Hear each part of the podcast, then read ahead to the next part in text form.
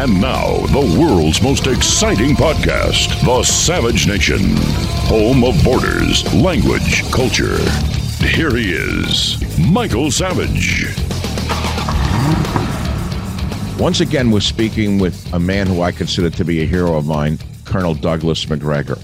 He's a retired U.S. Army colonel, an author, consultant, and a PhD. But more than that, he's an active spokesman for the truth.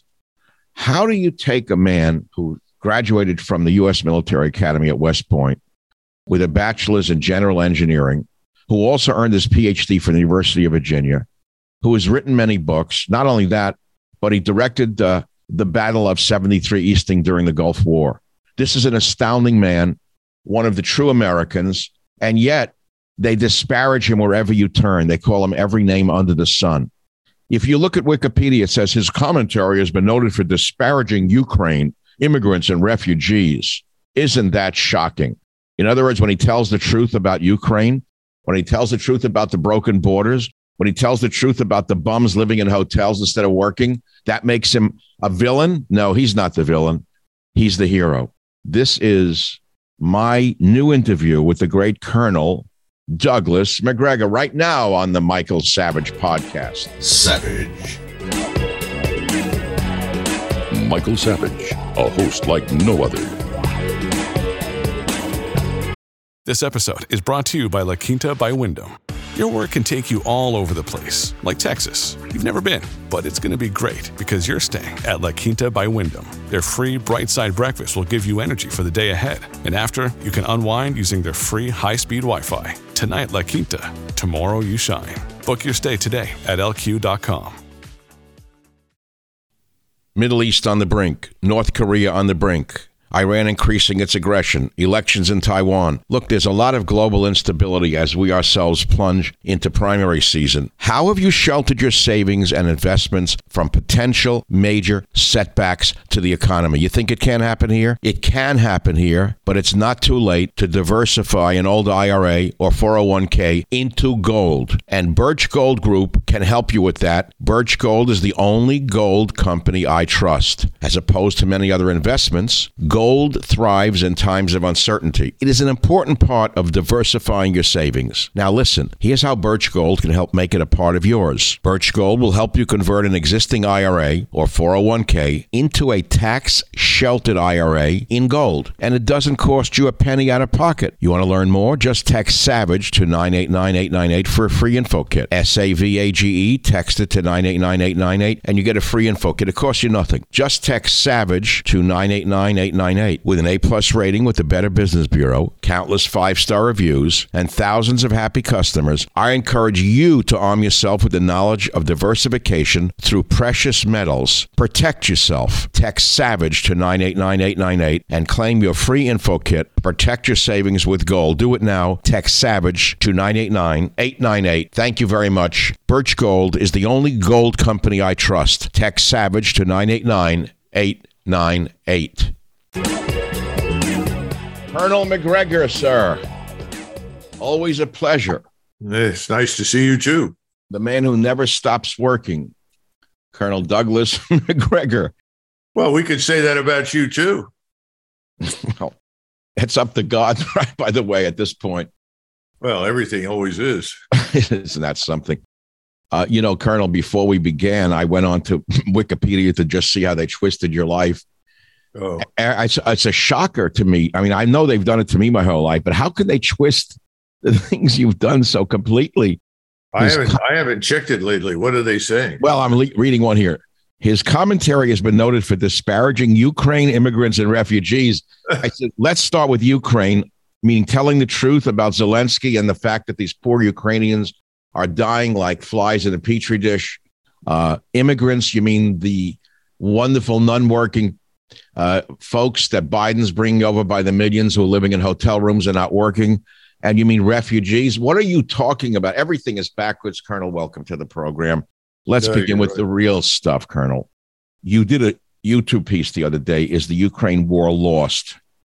Can you give us a short version of that, please?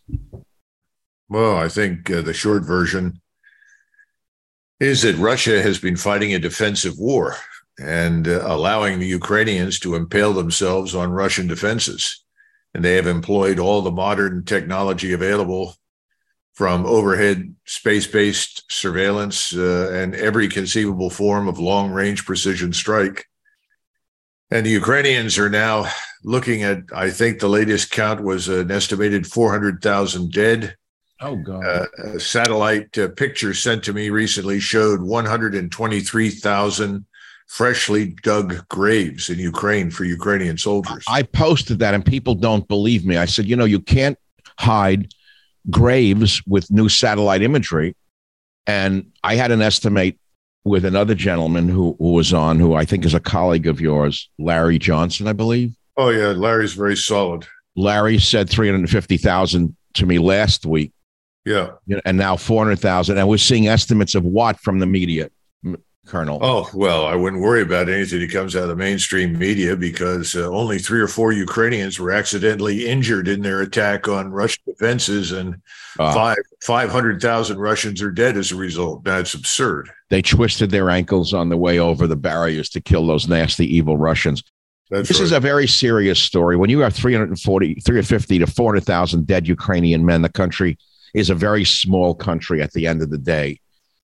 Uh, this country can never ever find the manpower, and I'm using the word manpower, to restore its agricultural and industrial base, can it? Seems unlikely because the 14 plus million that have left the country, regardless of where they go, have all said the same thing. We will never go back. Okay, so this was a massive blunder on the part of the West in plain English. Oh, and, absolutely. And we absolutely. understand that by provoking this war, for whatever the reasons are inside the heads of these lunatics, they never admit they're wrong and they only double down, don't they? Oh, of course, absolutely. In fact, there's a an article that just came out in the Atlantic written by I think it's Jeff Goldberg and Anne Applebaum, who are two card carrying globalists, neocons, whatever you want to call them. I don't know what they what you call them anymore other than lunatics and uh, they are absolutely uh, convinced that uh, Ukraine is going to come through all of this and eventually strike back and retake, quote unquote, Crimea. Now, wait a minute. These are two idiots from New York City, from the Upper East Side, no doubt, who have never slipped on a banana peel and hurt their asses on the pavement, and they're now dictating what's happening in the war. Well, I, you know, who knows? Uh, I mean, Anne Applebaum married the former uh, foreign minister of Poland. Uh, so we can only uh, speculate about the influence of that insanity. Oh, the interlocking marriage directorates. That's a joke. Uh. Boy, it's really becoming nepotism everywhere you turn, isn't it?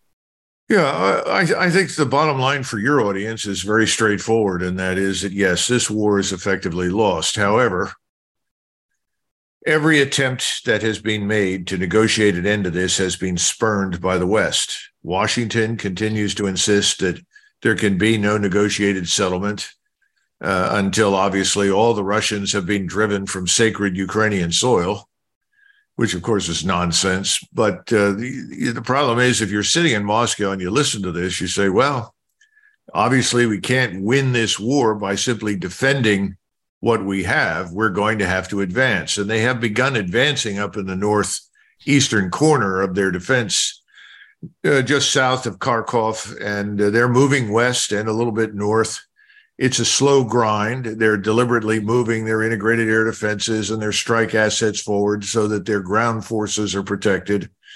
And, and they're not meeting a great deal of resistance. A lot of Ukrainian forces are melting away.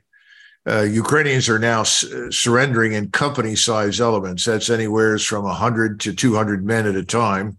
Wait, how, how, just giving up because they know they're going to be mince made into mincemeat.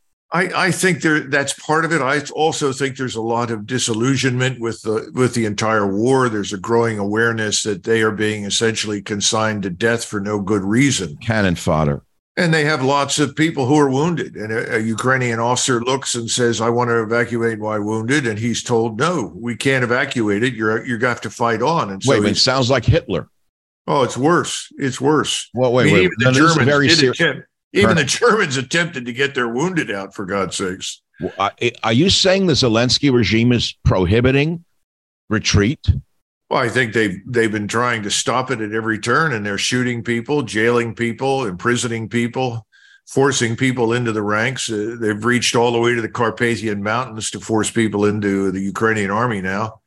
Listen, this this war is a catastrophe for Ukraine. The Ukrainian nation has been destroyed. Even if it stopped tomorrow morning, how long would any of this take to recover?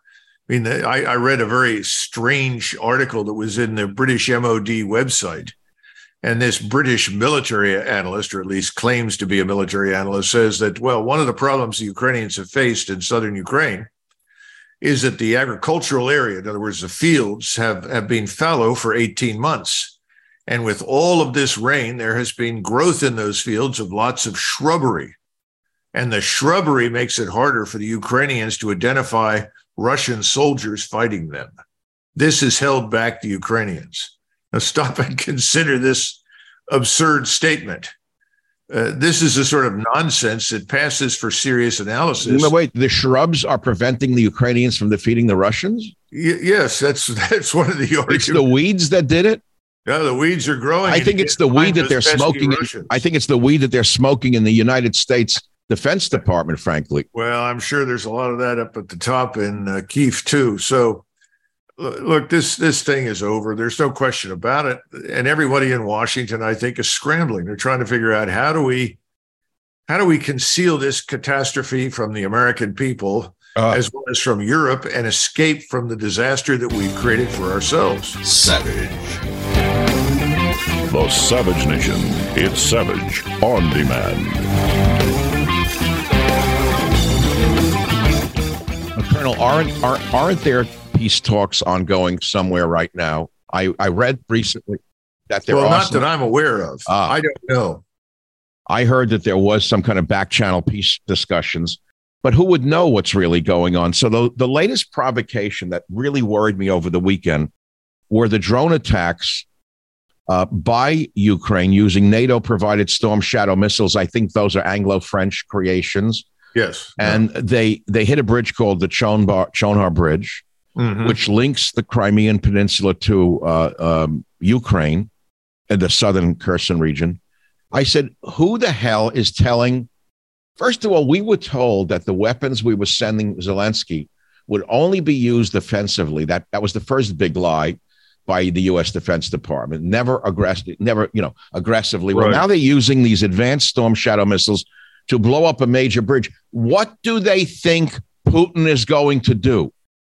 Well, we've seen over the last 48 hours what he's going to do. And he essentially launched uh, dozens and dozens of cruise missiles and drones and other forms of uh, precision munitions at a whole range of targets across Ukraine, all the way out to the border with Romania and Poland. So, you know, we know what he's doing, and he's destroying whatever he can find on the ground that supports the Ukrainian war, any equipment that's coming in, any ammunition storage, and now command and control sites. You know, this is this is a pointless uh, endeavor on the western side. But here's the bad news: uh, there are a lot of news? storm shadow. There's there are a lot of storm shadow missiles out there, and even though the Russians, out of say 15 storm shadow missiles, shoot down all but three the problem is three still get through. And we, that when I say we, I'm talking about the United States, France, and, and Great Britain are still pushing more and more of these cruise missiles. We may have another 100 or 150 of these available that can be given to the Ukrainians. This doesn't change the outcome of any war. This doesn't alter the situation on the battlefield. It will not save the Zelensky regime, but it prolongs the misery and it makes it increasingly clear to the Russians that they don't have much choice in the matter. They're going to have to march west. And see, they, they already have in draft legislation that would add another 500,000 mobilized reservists to the Russian forces. The Russians have 750,000 right now in and around Ukraine. In other words, in Russia, in Belarus, and in southern Ukraine. Of that number, at least 300,000 are sitting in a reserve. They have not been employed. They're being held back because of Putin's concern that we may try to intervene in the West that, on the ground. Colonel, that's what worries me the most. If I'm trying to put my head into the mind of the of the fraternity boys uh, in the Biden administration who are orchestrating this insanity. And I look at them and I see fraternity boys who actually look like fraternity boys pretending to be world leaders on the world stage. They're liable to escalate and say, why don't we just go ahead and send American air power in there and get this over with? I'm sure some of them have said that, Colonel. Oh, I think you're you're absolutely right, and I think that's been considered, but thus far uh, rejected. I mean, we all we can do is hope that that we continue to reject that option because that opens up really all of Western and most of Eastern Europe to Russian attack because of all the airfields, airstrips, airports that can be used. And remember the the Russian caliber missile, it has a huge thousand pound warhead on it it can be conventional or it can or it can carry a nuclear warhead. Right now, we know the nuclear warheads are in storage, but that caliber cruise missile can be launched from Russia and hit virtually any target in Europe from Norway to Spain. So how about, do you now, the, the Russians have a phenomenal uh, uh, um, submarine fleet, as do we. Yeah, their their submarine fleet is good, but I would argue ours is better. Uh, it's just not large enough. We we we need more submarines than we have. But the Russian submarine fleet poses a very serious threat. This is the problem with oh well we'll just we'll just send in our conventional force to buttress the Ukrainians, Poles, or whoever else is there. Well, how do you get your reinforcements across the ocean? We can only fly a fraction of forces across the ocean. The vast majority of equipment and people have to go how? Overseas how do you cross the oceans when it's full of Russian submarines? Answer you don't. Colonel, this past week we saw a joint show of force off Alaska uh, with combined forces of Russia and China on the seas. I'm not surprised by this, but Ice Cream Joe has now unified China and Russia, who were actually not allies before this uh, ex- this expedition into uh, Ukraine, Russia. Now we've driven China and Russia together. Where do you think this is going, Colonel? Well, you've got to get Americans to understand that, contrary to their assumptions, we are not always the, the guys with the white hats that ride in as everybody's liberator. And frankly speaking, for decades now, we have behaved much like the schoolyard bully who oh, goes. Oh, come on, you can't say that. Now you're oh. now you now you're Putin's stooge, aren't you? Yeah, Colonel? well, you know, okay, then let's all let's all be stooges. But the bottom line is well, uh, who's Zelensky's stooge in the media? You know, every time I get that on Twitter or Facebook, you're Putin yeah. stooge. You know what I say to them? Yeah. Peace is patriotic. Hillary Clinton. She said that during the Iraq War. So I quote "Peace is patriotic" by Hillary Clinton, and they usually stop. Yeah, it's it's it's a good motto, and it's true. Hell, that was that's been good for the entire 20th century in most cases, but nobody does it. No, I think the problem is that we we have been behaving like a schoolyard bully. Do what we say, or we punch you in the nose. We usually- look what they did. Look what they did to Serbia. You know, I was the only one in the media over 68 days during the bombing. I was literally bleeding on the air, screaming against this because I know the Serbian people were our allies in World War II. They rescued our airmen in World War II. They're wonderful people. They're patriotic people. And here we were supporting basically the Muslim mafia from Kosovo uh, in, in, in stealing a piece of Serbia that had been a part of Serbia since the 13th century. But I was screaming into the wind. I just found out that you, I think, shared a similar opinion. I, I saw that. Well, I did, but I was on active duty at the time, and I didn't have much choice in the matter. I gave my recommendations to the Supreme Commander Europe, General Wes Clark, and I oh. urged that we not, under any circumstances, bomb Serbia.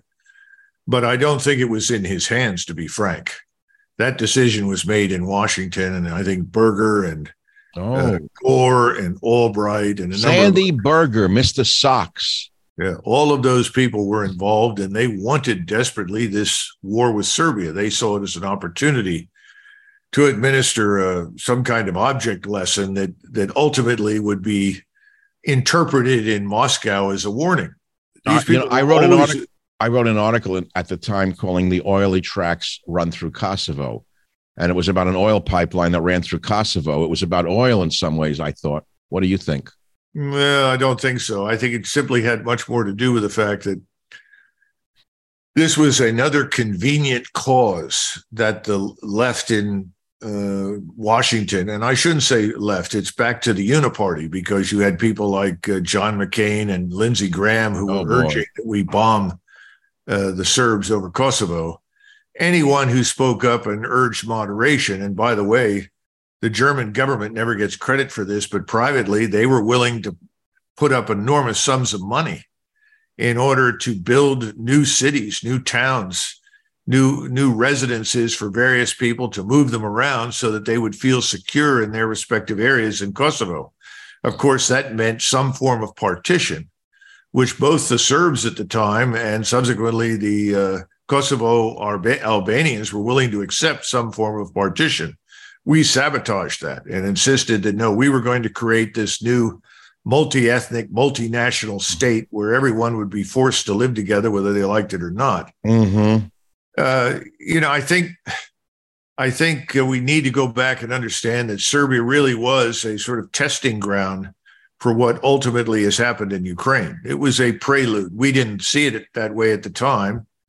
But if you look at the media, they were screaming at the tops of their lungs uh, about so called Serb atrocities. And when we looked at these things carefully, we didn't see uh, the evidence for the atrocities on the scale that were argued. And we Well, we're hearing about Russian evidence. atrocities right now over and over Oh, again. The same big over. lie.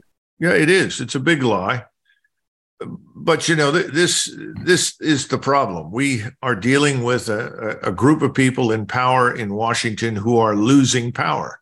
Let's face it, the United States is in a deplorable condition. Hmm. We're watching this business of going to de- going through de-dollarization and gold back in much of the world. It's just beginning. It hasn't reached fruition, but it is beginning. This is a direct challenge to our financial hegemony, which is vitally important to us given our miserable condition in terms of sovereign national debt.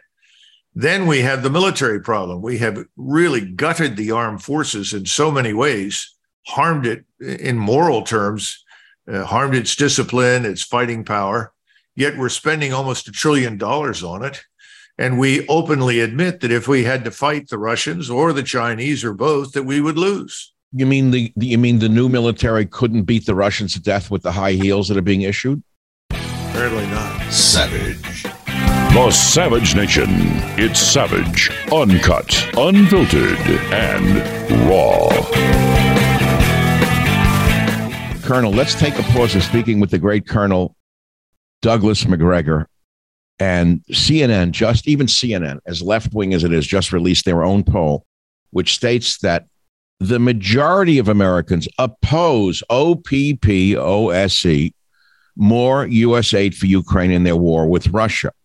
And yet the Pentagon, Congress, Biden, and the media are so removed from the people's will, they won't even quote a CNN poll. So are the people coming to understand this is a, a lost cause that could lead to World War III?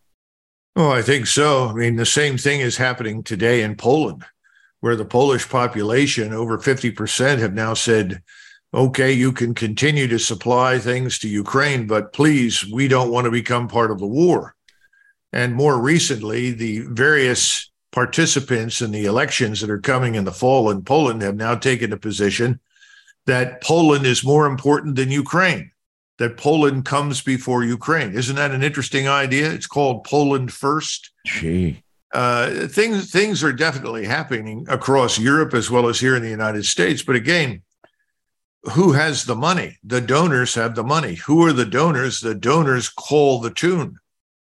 People in Washington respond to donors.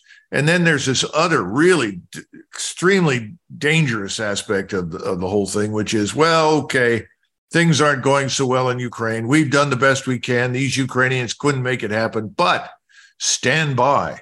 We have a new dangerous enemy threatening the entire world and civilization as we know it. It's called China. Oh, yeah. And so we see 11 ships that are exercising in the Bering Strait, uh, Russian and uh, Chinese ships, and we are alarmed. We don't bother to point out to people that we routine, routinely sail close to China with various naval flotillas, that our subs cruise the waters, that our carrier battle groups cruise nearby. We were just in the Taiwan Strait with some warships. So the, the attitude in China now is well, what's good for the goose is good for the gander. If you're going to do this to us, we're going to start doing this to you. This is the sort of mindlessness and stupidity that leads to war. This led to World War One. I've said it from the beginning, and I'm just an amateur student looking in. I, I, read widely, but I'm not a military man. But I studied World War One in detail, and I know about the guns of August, and I know how it started with one little one event of an assassination of the Archduke. Then this country reacted. Then that country reacted. That country, and before you knew it, millions of men were slaughtered and turned into fertilizer.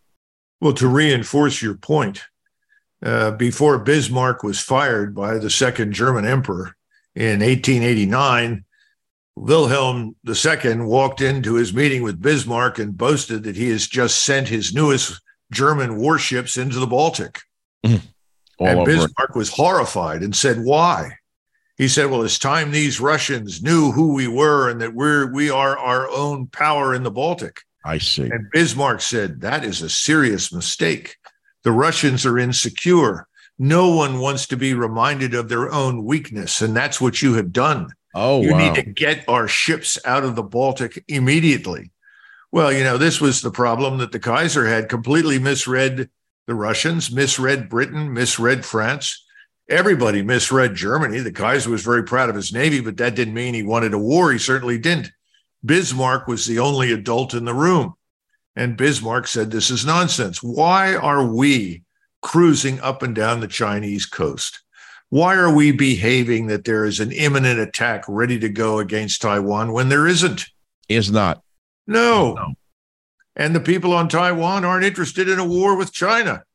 If anything, if they put it to a referendum, I would bet heavily that they would willingly join China, provided the Chinese treat them as they already do, essentially as business partners, trade with them, but don't insist on ruling them constantly from the lowest to the highest level. I don't think Jake Sullivan agrees with your viewpoint. Uh, well, there, there you go. I, I'm going to worry about that now. I probably won't sleep tonight. People don't even know who he is, but he's the one who looks like um, the fellow from Laurel and Hardy, the skinny one. Stan Every time Laurel. I see Jake Sullivan, he looks like that character from Laurel and Hardy. I think it's Stan Laurel. Only well, he's not Stan a comedian. Laurel was actually more articulate in many ways. but but this is not a not a comedy act. This is life and death. Four hundred thousand dead Ukrainians, thirty to forty thousand dead Russians. Satellite imagery of new graves being dug in Ukraine uh, show this to be the case. Fifty thousand Americans were killed in the Vietnam War, and that was a national tragedy that ripped the hearts out of many Americans. Now multiply that by tenfold with a country one quarter the size population of this country.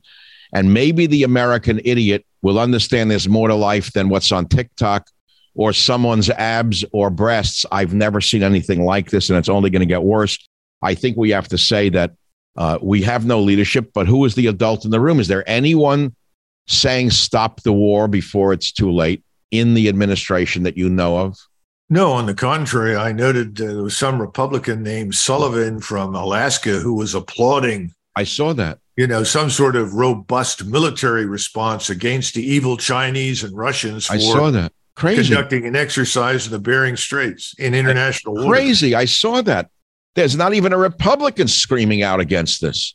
Yeah, war has become too profitable war is too rewarding and they're too dumb to understand that the population of the United States, the overwhelming majority of people in the electorate, are not interested in going to war with anybody. You know, Colonel, you're a military guy. I have to keep repeating as a civilian.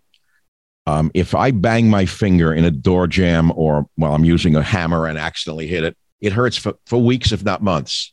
That's just as a little hammer on a nail by accident. Do they understand what a battlefield wound looks like or is? No.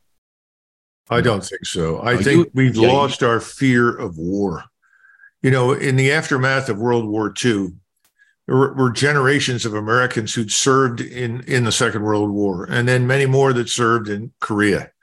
These people had a very clear picture of what war was like. They saw it up close. They didn't want it. That's one of the reasons that Eisenhower was popularly elected You'll remember he said, I promise I will go to Korea. He didn't say, I'm going to end it. He didn't say, I'm going to attack anybody. He said, I will go. And he went. And uh, Mark Clark, of course, was the new commander at that point on the Korean Peninsula. And he received a briefing from Clark, and Clark's solution to the war in Korea was that he needed 850,000 men in the Eighth Army in order to march into Manchuria and end the war. Mm-hmm. Well, Eisenhower was polite to him, but he walked out of the tent and said, We've lost our minds. The United States isn't interested in going to war with China. We don't even want to be at war in Korea. And all you had to do was look at the polls, and it was overwhelmingly anti war. And he said, That's it. I want an end to this. So I want a negotiated settlement based on the original status quo. And he was attacked. People attacked him and said, Well, you're a coward. You know, here's Eisenhower. You're a coward. You know, the man that ordered Normandy is a coward. It's absurd.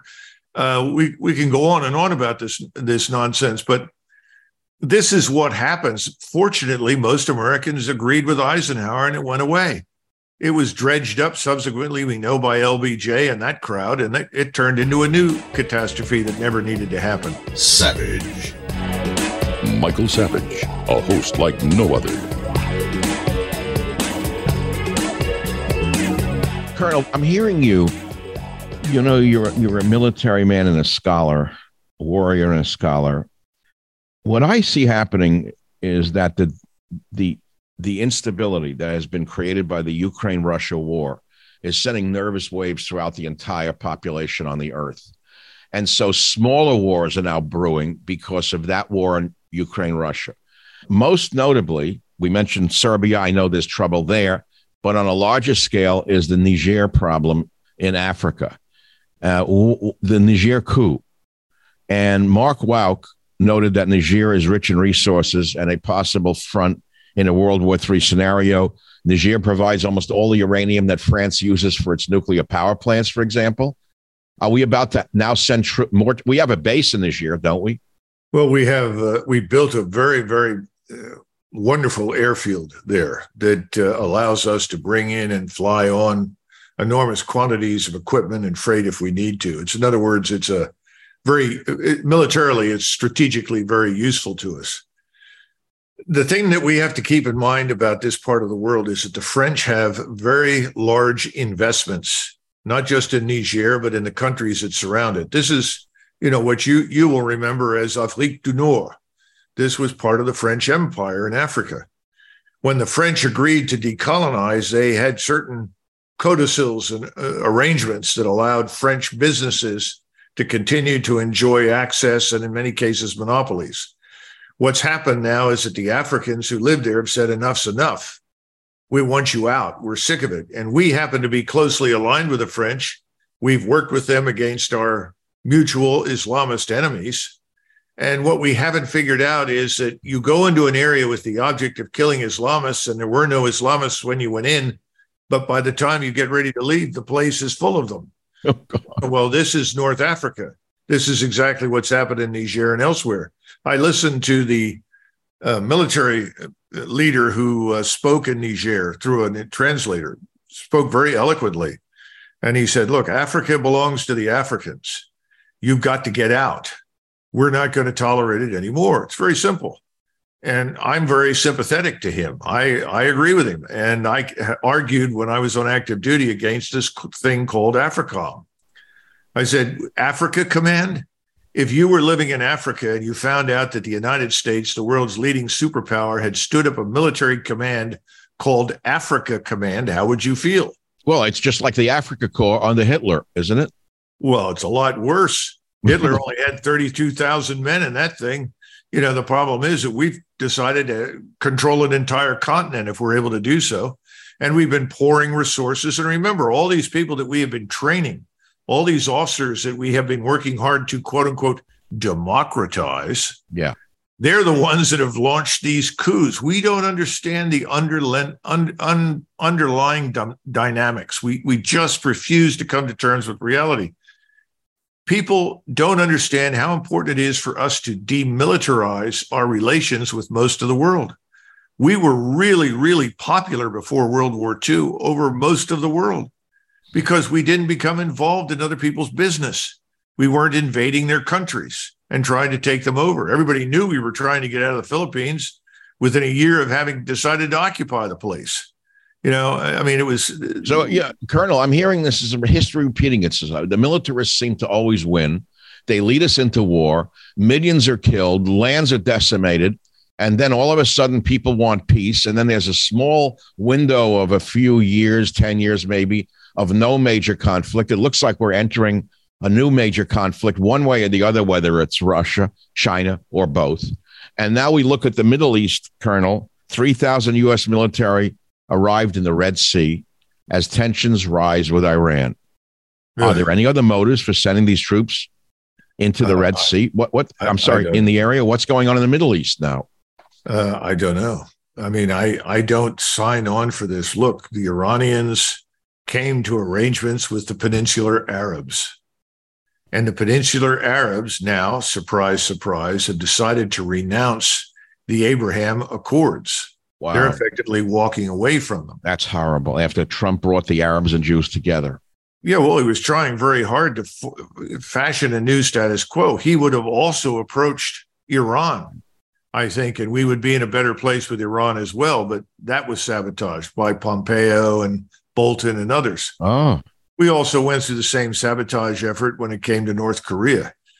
In other words, anybody who wanted to promote some degree of stability based on relations other than military ones has failed because the money is on the side of militarization of policy. Here we go again.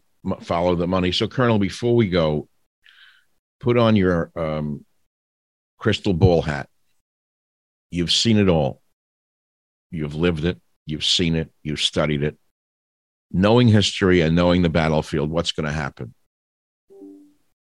I think that we in the United States are finally going to confront limits to how much money we can print mm. and how much further into debt we can go. That is going to operate as a brake on much of our action, activity. That's one thing. The second part of it is the situation here inside the United States, the breakdown in the rule of law. No boy. The discontent in this country with everything from open borders and millions of people pouring in that we know nothing about. You know, the fact that, you know, we have no legislation that says until every American citizen who wants to work and can work has a job, no one comes in. Gee, mm. think about that. Is mm. that an idea? uh, we, you know, we we are going to run up against a brick wall of our own making. Right? People are complaining. Well, look what the Chinese are doing to our 401ks. They're not doing anything to our 401ks. The people on Wall Street have done that to you. If you don't like where your money is being invested, talk to the people on Wall Street who are doing it to you. There's no sense. There, there is a growing sense now, finally, I think, that we are the authors of our own problems, and that will help. But consider this for a minute. And this is a, a strategic viewpoint that is missing in Washington. You've talked about the fact that we now have multiple nations with nuclear weapons. We have Russia, we have China, we have the United States, we have India, Pakistan, Great Britain, France, North Korea.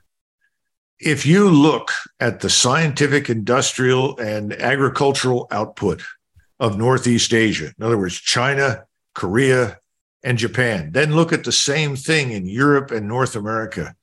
You very quickly ascertain that 80 plus percent of the world's technology, its advances in every consider every conceivable scientific area, all of it revolves around those those two regions in the world. And I would include Israel, for instance, with Europe and North America culturally. So the point is if you look at those two regions and you realize the planet's future depends upon what those two regions do in science, technology, agriculture, energy, and so forth. Why, under any circumstances, would you promote conflict between those two civilizational constructs?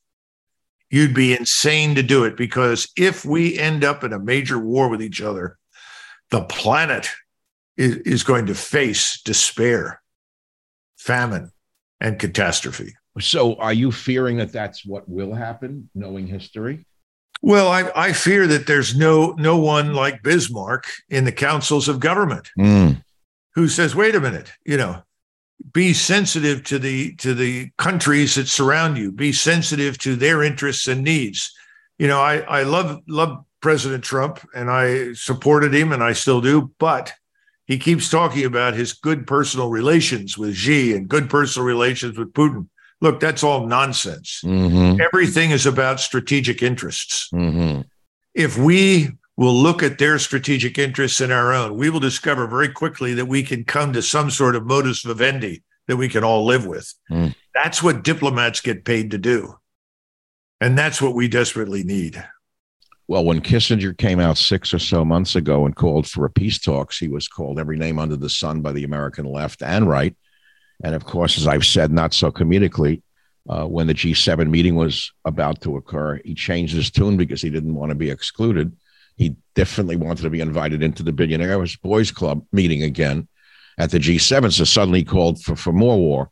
We have no, I don't see any diplomacy. Is there any that you know of through your contacts? No, listen, we I, I think that Blinken and his friends are in the business of punishing people that don't agree with him. In the Who is business this Blinken? He worked for Obama. Don't agree with him, Blinken worked for Obama. Is that all I need to say? Probably, but he Yeah. was also there uh, during the Balkan crisis in the background, uh, and I know his father played a role in all of this. His father? Yeah, his father, I think, was the ambassador to Hungary. Well, I know that Madeleine Halfbright cheered the war on with that Jamie Rubin moron. This woman is was a clear and present danger to the stability of the world. They were cheering as the uh, as the bridges over the Danube were being blown up. The Serbs have never had never seen that. Even when Hitler was there, they didn't blow the bridges up over the Danube. That was Bill Clinton. They took our airplanes and they painted over the U.S. insignia and put on the NATO insignia. You, you used U.S. air power to attack Serbia. I, I couldn't believe what I was watching.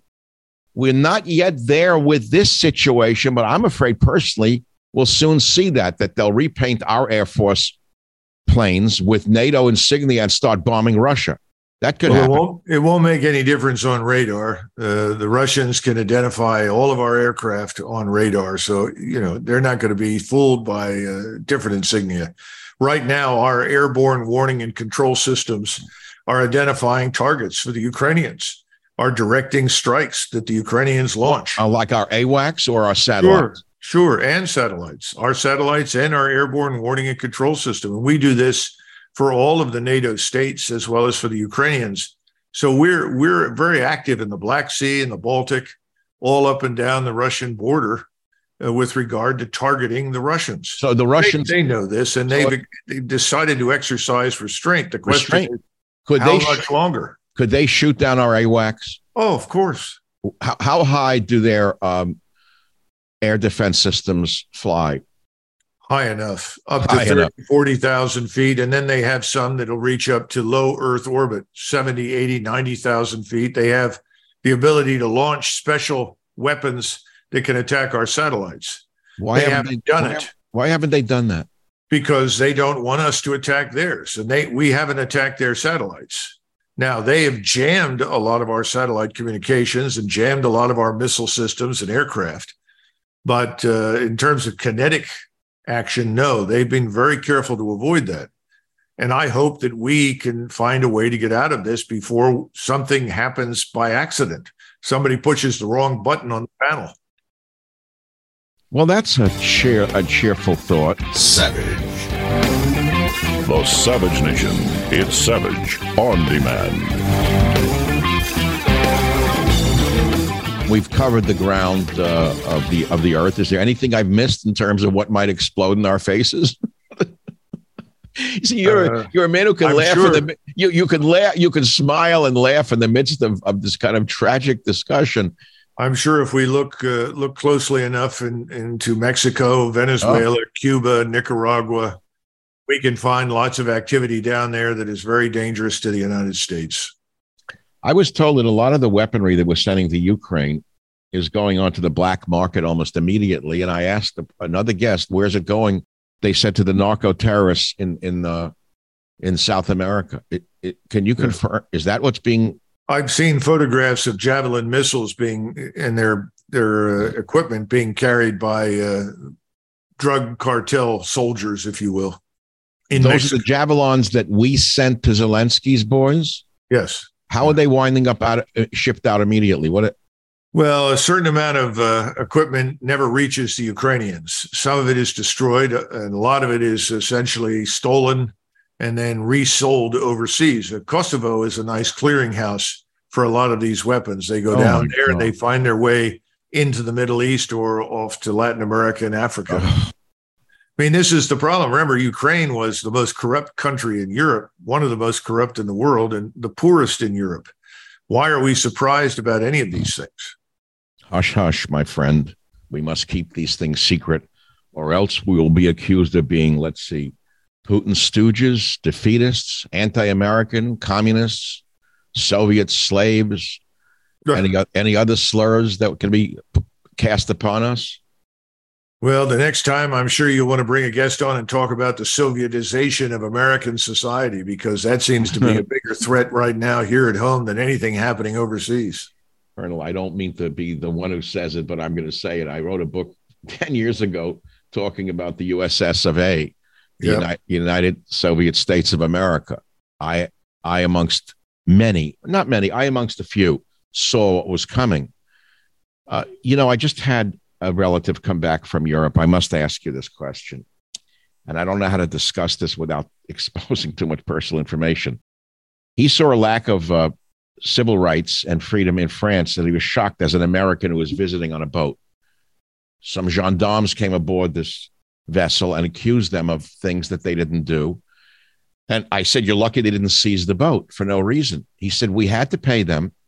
When they found there were not, nothing wrong, no, no one did anything wrong, they said, You owe us a thousand euros, seven, seven armed gendarmes on this boat in Monaco.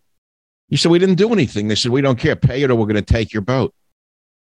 He said, I can't believe that there's absolutely no justice and no freedom. I said, You're very lucky you got out of there with only a thousand euro fine for doing nothing. He said to me that he sees America devolving rapidly into this state of lawlessness and no rights. And I, I am always the eternal optimist, as pessimistic as I can be, saying we're still protected by constitutional rights that the French do not enjoy. And I think that's all we have left. Isn't that true? Well, I I try to argue that the Bill of Rights, above all things, is what absolutely must be preserved inside the United States. We talk about the Constitution. The Constitution describes how how our government will be structured. Mm. You know, we can change that over time. There's nothing sacrosanct about a structure developed in the 1780s. You know, we can make modifications, but the Bill of Rights is something else. That's something that definitely separates us from most of the rest of the world. And that has to be fought for. And right now, that's under attack in this country. All you have to do is look at the censorship. Well, the Bill of Rights, did, didn't the uh, British have the Magna Carta that ruled the land for so long and they basically tossed it into the sea? Well, they they don't have a Bill of Rights as we understand it. And so a lot of the things that we take for granted do not exist in Great Britain. The same thing is true uh, in Europe. Remember, most of the law on the continent has its roots in the Code Napoleon. Yes. That's a different that's a different approach to law, where you are guilty until proven innocent. Well, that's something that uh, Nancy Pelosi agrees with because Right. Napoleon would be one of her heroes. You, you have a statue. I have a statue of Napoleon in my house. Napoleon was a much better human being than Pelosi. I, I like Napoleon a little bit that I knew about until I found that there were people who hate him. I didn't. I had no idea he was seen as the Hitler of his time. By the way, Well- by by many Europeans. Well, especially the British. You know. Colonel, always enlightening, not a pleasure. Never a pleasure to be with you. Okay, can't help it. but always enlightening. And uh, I admire you enormously, and I hope you keep this uh, this drumbeat going because I do think that you are making a big difference. I know you're appearing widely now, and people are taking you much more seriously than they did initially, where they said you were this and that. I think your message is resonating. It's it's it's seeping out of the what should we say the the social media, which is you're you're not being interviewed by CBS nightly news, are you? No, that hasn't happened yet. Well, well, I haven't come around to vilify you. Be careful. Well, thanks very much, and uh, God bless you and everybody listening. Colonel, thank you very much. I really appreciate your time. I genuinely do. And thanks for being with us. Savage. Well, thank you very much for listening to today's podcast. I hope you've enjoyed it and you'll something from it. We have about 400 other episodes available for you to listen to absolutely free. You can go back into our vast library of podcasts and listen to any one of them at any time. And remember this if you want to listen to my podcast ad free, sign up for the Savage Premium membership and get access to ad free podcasts as well as some premium content from our Savage archives. How do you sign up for those ad free podcasts? Please visit michaelsavage.com for a link. Again, thank you for your listenership. This is Michael Savage.